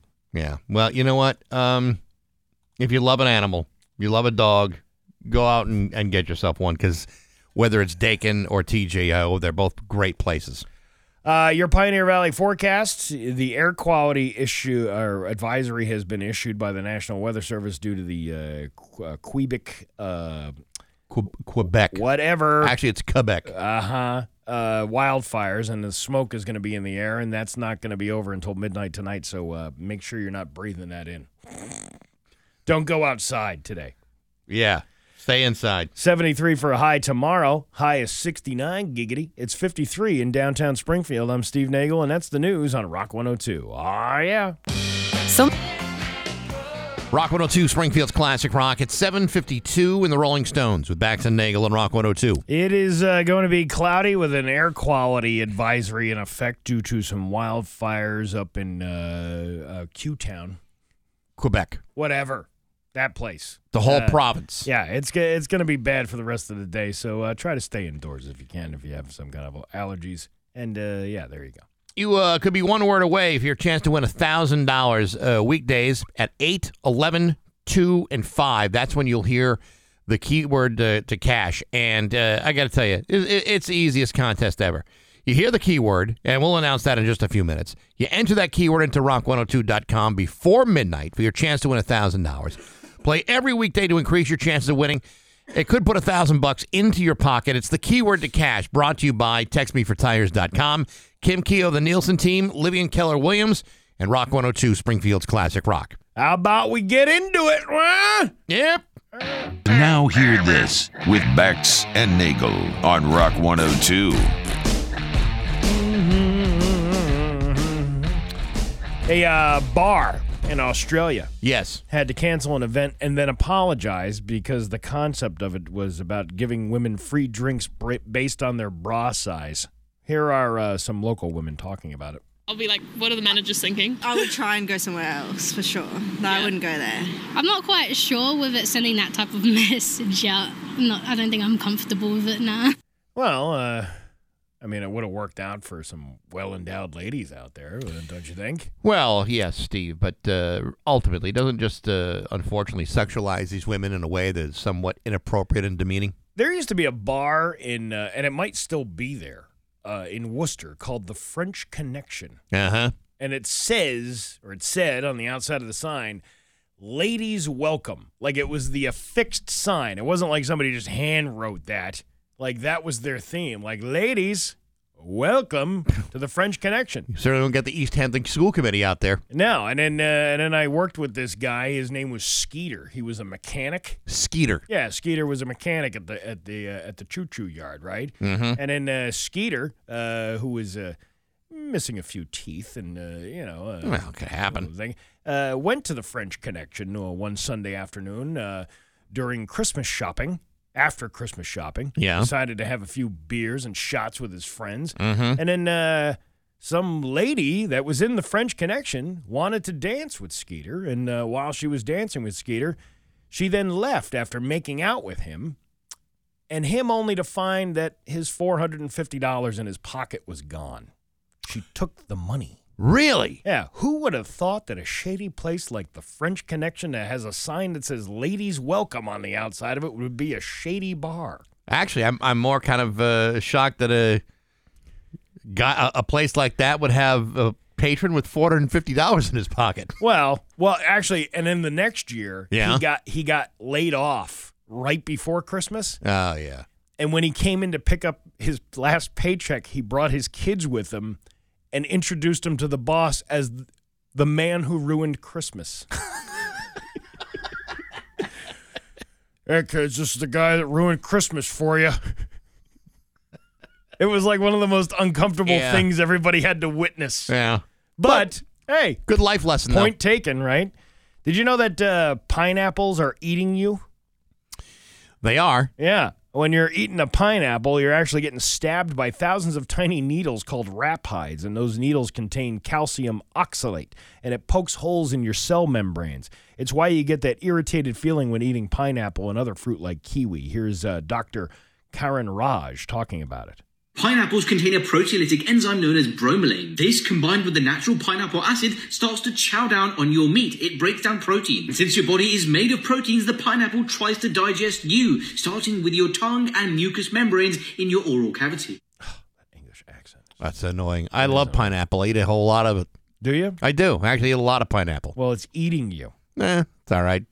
Had worse. Have you? Oh yeah. Mm-hmm. Uh, here's a pregnancy reveal that features a spirited mother-in-law whose screams hit an ear-splitting level when she figures it out. You might want to turn your radio down for this. Okay. What is this? Yvonne, we saw how much you love the beach, and with summer around the corner, we want to send you our newest Beacon stainless tumbler. Let us know what you think. What the hell is this? I did not order that. Am I viral? Are they sending me gifts? What is it? I did not order that. Is there anything else oh, in there's there? something else in there. Oh my god! Oh my god! Wait a minute. Wait a minute! Oh my god! I'm truly blessed! She sounds like Estelle Costanza. I was thinking between uh, Yeah. Estelle Costanza and Marge Simpson, somewhere Yeah. like right in the middle. She thought she was getting a promotional package in the mail, but then it was actually just a piece of mail letting her know that she's going to have a grandma. grandchild. Yeah. Well, No. that's warm and Well, fuzzy. Well, that was an uneventful. Uh, now here, I mean, I have one more. I guess we could do it, right? Sure. Uh, and uh, Chu Hawk is an Asian elephant living in Cambodia. He lost his foot on a poacher's snare, but has giving it a new prosthetic, allowing him to walk, swim, and run again. A prosthetic for an elephant. Okay. Here is uh, Cam Whitnall, who runs Paradise Wildlife Park and Big Cat Sanctuary, and the 44 pound prosthetic foot. This here is a prosthetic foot, and we're about to go put it on Chhouk, the Asian elephant. Chhouk sadly lost his foot to a snare when he was young. So the team provide him a prosthetic foot every six months. First, they clean it to reduce any infections and sores, and the foot goes on, which is made from recycled tires and plastics. And this is all done through positive reinforcement training. He's given a juicy coconut as a reward, and now he's able to walk, run, and swim freely without any pain. And now he'll be able to sing Elvis Presley tunes at the Hookie Wow. Oh my God, come on. What? That- Why? that's not that. Why? That's not right. Why? Hey, he was at our show. He If- took the if- leg off. if He Ray- showed everybody. If Ray wasn't such an outstanding guy with a great sense of humor. I'd, I'd I'd hold you down while he beat you over the head with his guitar. I'm glad we did one more. It's 7:59, and that's now hear this with Bax and Nagle on Rock 102. Rock 102 Springfield's classic rock. It's 812 and Aerosmith with Bax and Nagle on Rock 102. Uh, it is going to be. There's an air quality advisory until midnight tonight because of the. How do you say it? Quebec. Quebec. You can even say. Quebec if you're if you're Quebec. yeah, if you're Canadian, you can say Uh, Quebec. So that's going to be like all day, and there could be some spotty showers today with a high of 73. So there you go. Uh, there you go. Oh, by the way, I yeah, uh, was yeah. waiting for you to do that. good, good thing because I, Yeah. yeah. Would have. I was looking at one thing and this would have gone right past me. It's time for the keyword to cash thousand dollar keyword. Today's keyword is the word, and I quote, gift. That's gift. G is in G. I'd like to win a thousand dollars. I is in I would like to keep a thousand dollars. F is a word I will not use, and T is there goes a thousand dollars. Uh, you go to the uh, the keyword to cash page on rock102.com, enter the word gift for your chance to win a thousand bucks. You'll have until midnight tonight to enter that word. Again, the word is gift, G I F T. Good luck from Rock 102, Springfield's classic rock. Uh, what is that saying? Something never look a gift horse in the mouth. Uh, yes. Yeah. What does that mean? We did this whole two yeah, in we the did birds the two, two in the bush thing yesterday. they- yeah. I, I don't even really know what that uh, what that means. Well, now we're gonna have to find out. I, we got this other story, but we can find this out. Never look uh, gift horse in the mouth. Origin. Okay. Uh, the phrase "Don't look a gift horse in the mouth" originates in Saint Jerome's commentary about 400 AT on Paul's letter to the Ephesians. Oh, that was the worst letter. Oh, see, Ever. yeah, I don't. I wasn't a big fan of that. Give me a Deuteronomy any day. Uh, dear Ephesians, you'll never make it in the big book. In Latin, the uh, proverb is "No eque never inspect the teeth of a given horse. So Well, it's that- like that makes somebody a- somebody gifted it to you, so don't worry if it's got any uh, abnormalities to it. Yeah, you you got yourself a free horse. Well, I'm really glad we we cleared that up. Thank goodness. You like ice cream? I do. Uh, a local man, this is out of Enfield, a local man who works part time as a lieutenant in Massachusetts County Sheriff's Department was charged Friday with public indecency after engaging in sexual activity in the parking lot of an ice cream shop. Uh, And outside a nearby barber shop. okay, I don't know how to get rid of this ad that just popped up on the screen. There you go. Okay, there you Uh, yeah, uh, at an ice cream shop and a nearby barber shop. 51 year old Todd LaFond of Bradley Circle was charged with second degree breach of uh, peace for the incident, which is reported about 7:40 p.m. Friday, according to Enfield Police. LaFond was released on $2,500 bond, isn't due back in court on June 22nd. Public indecency and second degree breach of peace are misdemeanors, each punishable by up to six months in prison and a thousand dollar fine. There's not really details though on what happened. No, but I think you can assume quite a bit. Uh, LaFond said he is a part-time lieutenant of the uh, Hampden uh, County Sheriff's Department is a special officer with the city of Springfield. A spokesman for the Hampden County Sheriff's Office said LaFond is a per diem deputy doing occasional road work patrols. Uh, Mr. LaFond's status as a contracted deputy is under review, where conclusions can include penalties of up to termination. Um, according to Enfield Police Sergeant Stephen Austin's report, LaFond was engaging in sexual activity I'm I'm really getting annoyed with these pop-ups Okay. on this thing. He was engaging in sexual activity near children eating ice cream, but Austin's account of information officers received from two witnesses didn't mention if the children saw the incident. The report said the incident occurred in the parking lot of Smite's Ice Cream on 75 Hazard Avenue. One witness said in a written statement that she heard a noise coming from a truck with its door open. She said the Mhm. man in the truck uh, closed the door and drove through the parking lot toward a barber shop on Palomba Drive. She said he was blasting sounds he was making through the truck's speakers. Another witness uh, told police he caught the man in the midst of a sex act and told him, You need to get out of here, the sergeant reported. The witness said the man then drove out of the plaza, according to the report. Austin said where uh, the area where witness witnesses said the truck parked isn't easily viewed from the ice cream shop, but is adjacent to the heavily traveled Palomba Drive. A witness gave police a picture of the truck with its license plate, and two officers went to LaFond's home to speak with him. LaFond admitted to officers he had been g- engaging in sexual activity. Mm-hmm. LaFond thought he was uh, in a secluded area, but acknowledged he apparently wasn't. All right. Blamed the incident on a bad lack of judgment. Oh yeah, that was a that was a big uh, big mistake. You know, I uh, not for not for nothing, but if I were going to self abuse myself in the parking lot of an ice cream shop, that would have to be some pretty damn good ice cream. It would have. I mean, like really good ice cream for me to to rise to that occasion. Um, w- the mood striking you at different locations. like I, I know. I mean, sometimes it has a mind of its own, but I've never had like a like a like a cone of rocky road that said, Listen. "Man, this this thing is really doing it for me right now." You know, if you want to get frisky with somebody or frisky with yourself, Yeah. you know, you can save that for when you're home alone and uh, you know, or locked uh, a locked bathroom door, perhaps. Right. Uh, maybe with the, the your reading materials and sounds there. Right. Why do you need to go to a parking lot of an ice cream shop and barber shop?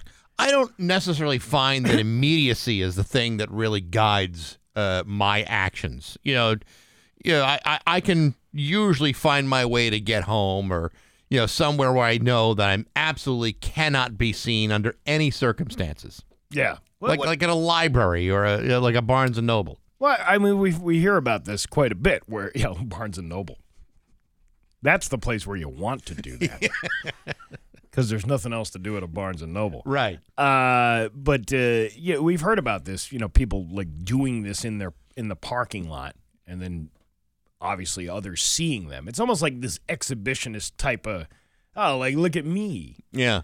There's- like like they're waiting for some you know uh, slutty woman to come over and go. Do you need some help there, big which, guy? which, by the way, is never going to happen. I see you're rubbing Rob Reiner. Yeah. What's going on? Yeah, that's the kind of thing you see on the internet. It's not something you ever see in real life.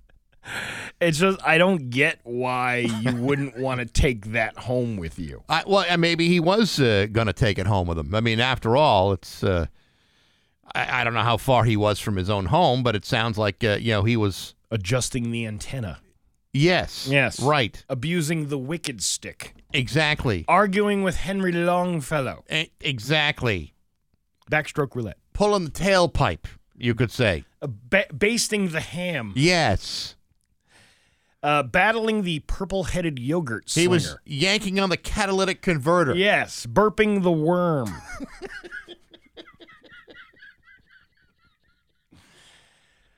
or choking the sheriff and waiting for the posse to come. Yeah, well, I don't think he's be, I. I don't think the sheriff is going to be too good on that one. Uh, you know, feeding baloney to the Smurfs. again, you know, I, I, I, there's there's a certain amount of situational awareness that every man has to go through when he's got himself an itch that has to be scratched. Yeah. A parking lot with a ice cream shop and a barber shop. I'm sorry. Uh, I'm that's, telling you, that's that's- not the place. That's what I'm saying. I was like, there's many. The, the place should be in private. Yes. And, that- and I guess if you're gonna do it in your car, go like park in a wooded area somewhere. And Listen. like, uh, like how bad do you need to hold the sausage hostage? I have a list. By I. I, Yeah. really? Oh, you're not coming up with the top No, no, head? that's not right off the really? top of my head. Oh yeah. my God! Here I was, and here I was thinking this. You're just spontaneously uttering these awful I things. like I like looking for clues with Fred and Daphne.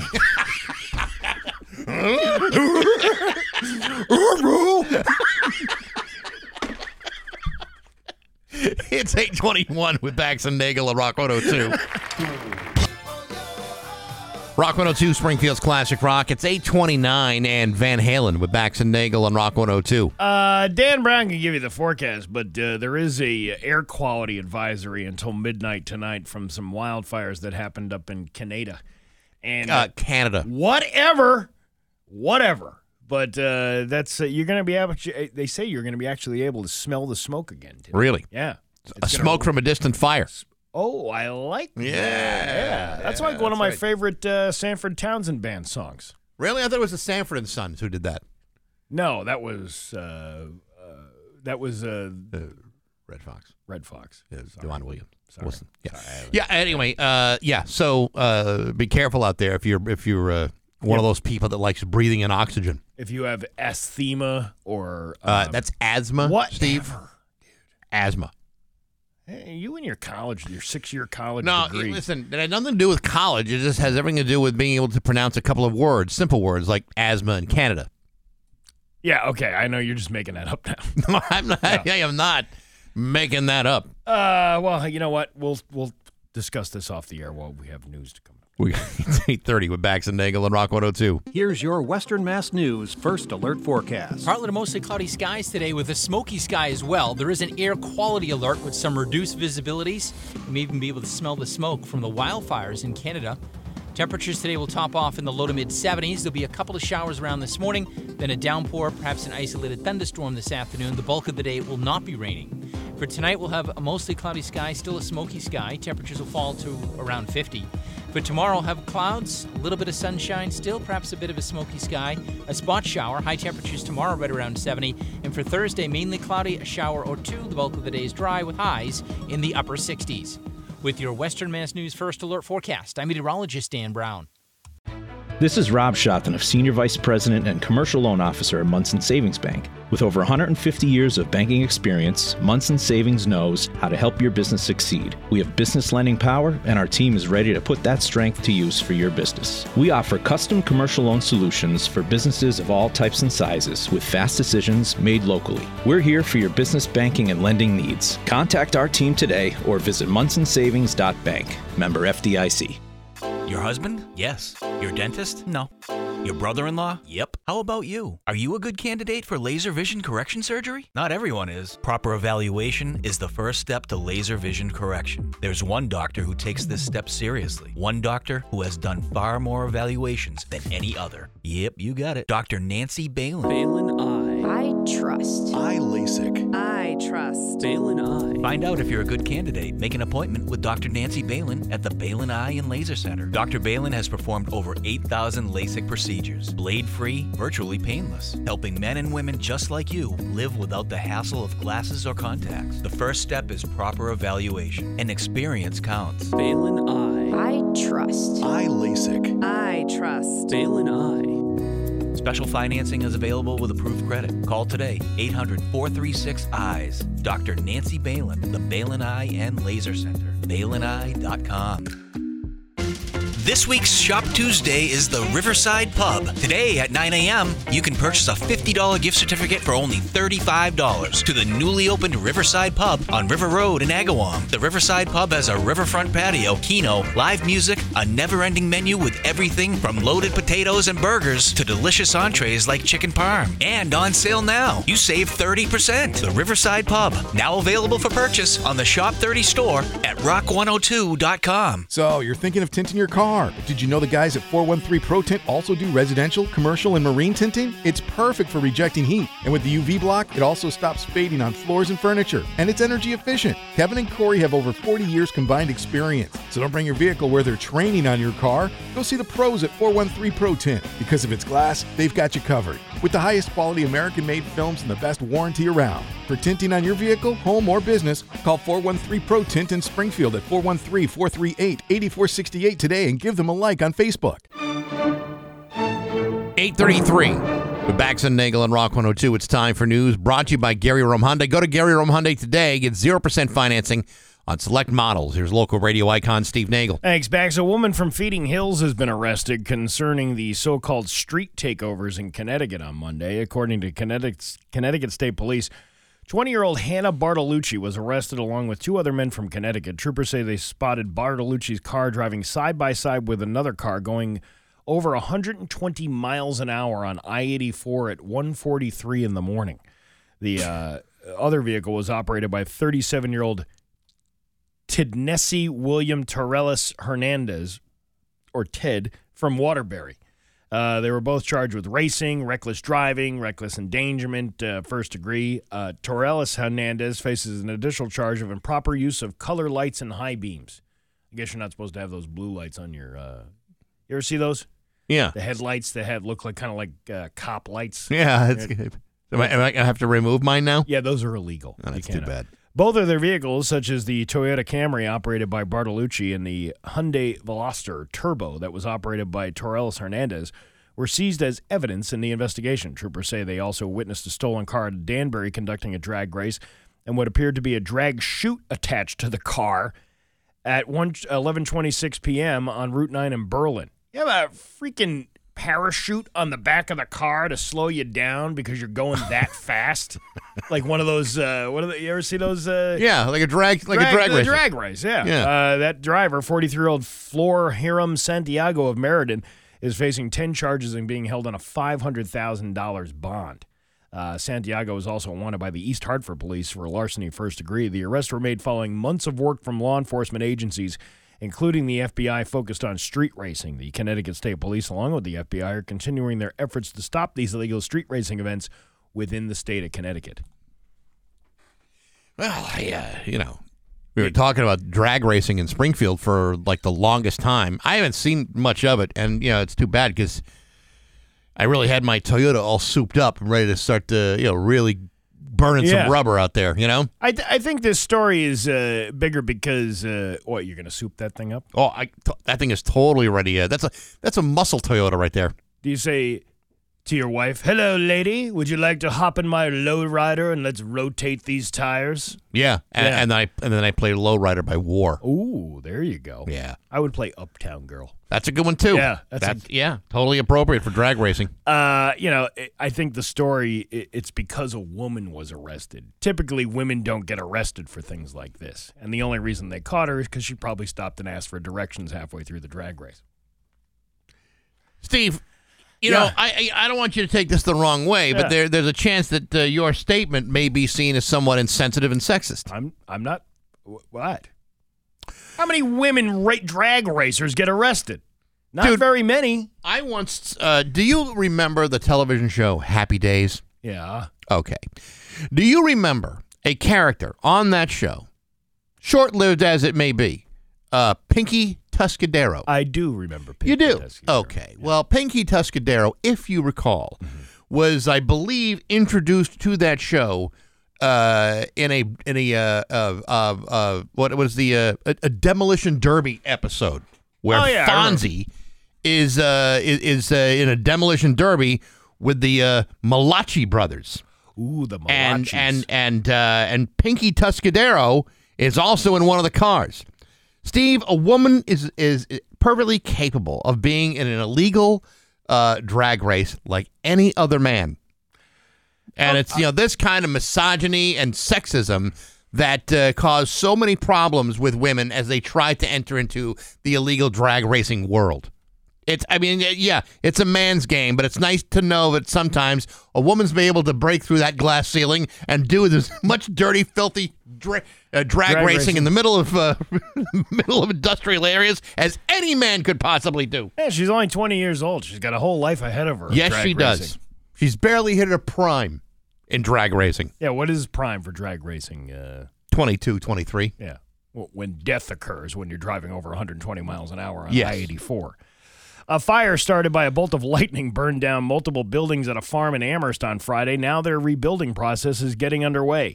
Recovery is in full swing at J&J's farm in Amherst after a devastating fire over the weekend.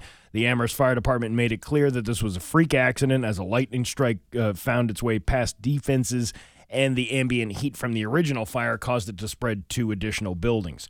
The owner of the, farm emphasized that they have the fire department to thank for saving their house and the Pioneer Valley farming community for leaping into action to help them rebuild. The owner said they hope to have the farm stand up and running over the next few weeks, and they were planning on uh, how to get a harvest of asparagus in uh, yet on Monday at around 5 p.m. Friday afternoon. 22 news crews, they just want to let you know that they saw flames and smoke billowing out of the barn. The Amherst Fire Department spent most of the day uh, putting, or most of the afternoon, putting out the massive fire along with assistance from Hadley, Northampton, Pelham, Leverett, and Belchertown. A GoFundMe has uh, more than 900 donations so far uh, for a total of $87,000 Uh, yesterday afternoon. I just looked at where it's at. Yeah. Now at $101,000. Well, there you go. That's awesome. There you go. I mean, it's it, it sucks that they have to go through all this, but at least, and that is important to have that GoFundMe money Yeah. because the insur you know people are like ah you're insured yeah okay you might be insured but That doesn't mean the the insurance company's going to pay for everything. In Yeah. fact, pretty more likely they won't. No, matter of fact, the insurance company will come out and go, I don't know about this, uh, you know, and eventually you might get paid out, but it's the time and the process. Those things take like Yeah. sometimes years to, to to finally settle with an insurance company, especially if you have, uh, you know, if you're taking issue with one of their uh, arguments to you. Fifty thousand dollar goal already ov- already doubled that, and you know what? That's awesome because yeah, yeah, good for them. that's that shows the generosity of the community, and uh, that's awesome. I hope uh, J and J Farms gets back on track, and this will help. The uh, Mass State Police posted on Facebook Sunday afternoon of Trooper Timothy Martin capturing a fawn on I 91 in Holyoke.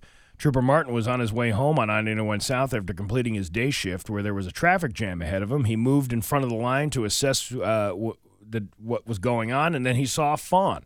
Approximately a week old, in the roadway with several concerned drivers stopped to corral the frightened animal. To prevent the fawn, from darting across the uh, median onto I 91 northbound, the drivers kept the fawn behind a line of scrimmage as Trooper Martin ran to capture it. A line of scrimmage. Yeah, they basically lined up. They got in a line to Really? block it off. Where where was the play clock? human set? barricade, huh? Where was the play clock?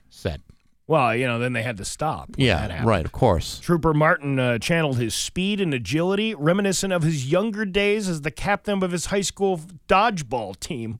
What? What is this? With his dreams of being as fast as his favorite New England Patriot wide receiver, Tyquan Thornton. State police posted on Facebook. Is that somebody having fun with him? I hope so.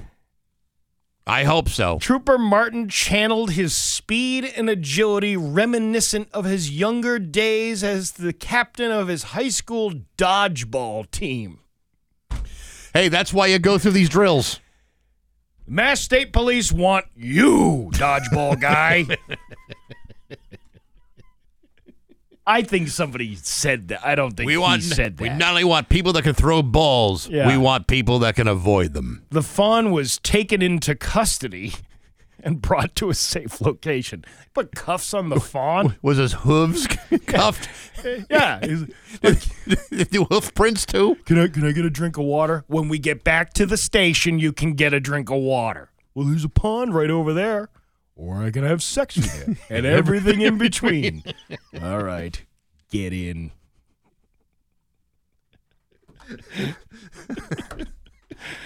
I think we should end it there. What do you Oh, come on. Yeah, we have a guest coming up anyway. It's uh, your Pioneer Valley forecast today. It is going to be uh, rainy uh, later on this afternoon. There is a uh, air quality advisory in effect from the uh, wildfires from Canada. Uh, Canada. whatever, coming down uh, here. So uh, just be careful with that. That'll clear up by midnight tonight. 74 for a high today. Tomorrow, mostly sunny with a high of 69 giggity. It's 56 right now in downtown Springfield. I'm Steve Nagle, and that's the news on Rock 102. Oh, yeah. Rock 102, Springfield's Classic Rock. It's 850 and Smashing Pumpkins with Bax and Nagle on Rock 102. Uh, cloudy today with an air advisory for those wild, that wildfire smoke coming from Canada. Uh, Canada? Whatever, dude. Whatever. Uh, so that's going to be in effect until midnight tonight, but mostly cloudy and a chance of some uh, thunder showers here and there. You know, there is a ton of really exciting stuff that's going on at MGM Springfield this summer. In fact, it's already begun. You know, Free Music Friday started uh, on the 26th. Uh, this week, Brass Attack is going to be there, the uh, the hottest horn band in uh, in all of the states. So I, I was there for Brian Damage, and uh, I can't. I'm looking forward to Aquanet. Uh, yeah, well, those are those are good bands. There's no question about it. On the phone with right now, the uh, the president of MGM Springfield and COO Chris Kelly. Good morning, Chris. How are you doing?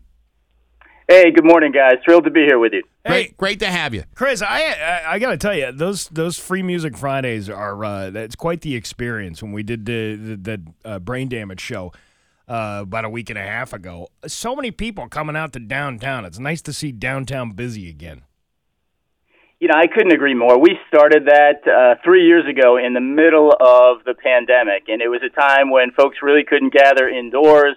A lot of our musicians hadn't played in a while, and so we made it free. We put the invite out there. People came, and we've been doing it ever since. Know, you also did it uh, during the uh, the winter time too. You did it indoors, and yeah, and I think I w- we were there for like the one of the first ones, and we, you know, really curious to be to, to see how you guys were gonna do it, and it was it was it was great the way it worked out indoors. But bringing it back outdoors, I mean, just has a totally different feel and a, and a great vibe to it. And and the bands you got are all the bands that that uh, that people would expect and, and and more. Tell us about about you know what's different from this year as opposed to previous years of the Free Music uh, Fridays.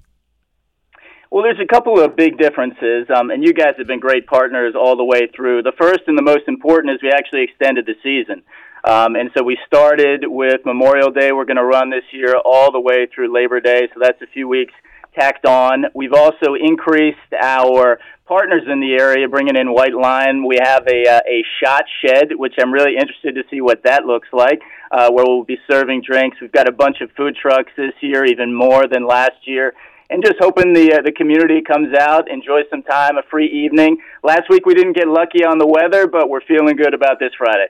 Yeah, that, that was another thing I wanted to ask you about. Uh, you know, obviously you can't control the weather, uh, but are there like makeup shows that you're going to do for these, or is it just a, allotted the amount of time that you have to, to, to do this? Unfortunately, we, we schedule these out months in advance, and these are popular yeah. local bands, and so uh, we're really reliant on the weather. I've been trying to control the weather for the last three years with marginal success. Um, yeah. We're uh, we're hopeful uh, we get a good season this year. I, I believe only Bill Hornbuckle has the ability to do that. That's correct. That's correct. Listen, you can bring 5,000 people to downtown Springfield on a Friday night, but you can't control the weather? What kind of COO are you? Yeah. How many miracles can you perform? yeah. Um, We're working on it. Yeah. This is uh, Chris Kelly from MGM Springfield. You know, there was uh, another announcement not that long ago, I believe uh, late last month, about some of the other things that, that MGM is doing. Uh, the expansion of certain things, you know, new bars that uh, are going to be around the area. Uh, you, know, you know, additions to tap and and and stuff like that. Tell us about some of the things that that you guys have got planned. Yeah, it's really an exciting time to be at MGM Springfield. And, and first, I'll hit the entertainment side. You know, we are an entertainment company. We bring people together. We've got uh, Tina Fey and Amy Poehler this week at Mass Mutual Center. We've got Bruno Mars coming this weekend, the first time he's been to the city of Springfield. We've got Santana coming in August, Bill Burr. So we've got a packed entertainment schedule. But on property, we've also been able to expand our hours at Costa. We've added lunch four days a week to tap. We just opened our lobby bar in the hotel. It's one of my favorite parts of the property. We just opened our pool bar, and so there is no shortage of things to do when you come out onto these uh, 14 acres. Yeah, but what's to do down there, Chris? yeah, what can I do to occupy my time? Yeah, you know, uh, the one thing I, I, really like about that is the, the the going back to the concert things is the is the food trucks outside. Is that is that going to be like a rotating a bunch of food trucks? I know you have your staples there. Uh, through MGM, but then you know there was the uh, the butcher block was there last week. The Malicious Farms is that going to be like a rotating thing? Yeah, we you know we look for opportunities to to partner with our, our vendors in the area. We've got some really talented um, culinary uh, food truck operators, and so you'll see different operators flowing through there, and and that's a great way to introduce uh, them to our community. At the same time, it just adds to the event on our campus as well, so it's a win-win. Now, not to to get too far ahead of ourselves because this is much later on in the year. Um, I think it's also safe to say that uh, the Mayflower Marathon will be back at uh, at MGM Springfield this year, and this is kind of exciting for us, uh, uh, Chris, because this year we and we finally got. We finally we got, finally figured out the numbers. We finally got the actual uh, numbers on this. This year, we will celebrate our 30th Mayflower Marathon. So we're really looking wow. forward to being back there in, in, in the uh, the lot again this year. Yeah, that was that was great the way that worked out last year. Really proud to partner with you on that, and uh, we're looking forward to November. Well, I'm looking forward to seeing you at the Aquanet show. Uh, I don't believe. yeah, I mean Brian Damage was a yeah, great yeah, band, that was but, a good uh, but Aquanet that's a that's a real good one there. that's one of my favorites. Obviously, we got Brass Attack this week. We've got Trailer Trash the week after that, and so it's going to be a lot of fun. And I can't wait to see you on Friday. Awesome. Um, while we have you on, I just want to add a, a, a quick uh, question for you. S- the sports book that's now fully operational at MGM Springfield. How has that been going for, for you guys? Was it was it as successful as you expected it to be, or you know where does that stand with everybody? Uh, love, love, love the sports book. So that's a part of the property that was probably underutilized, you know, prior to us building the sports book, and we actually built it before the legislation even passed.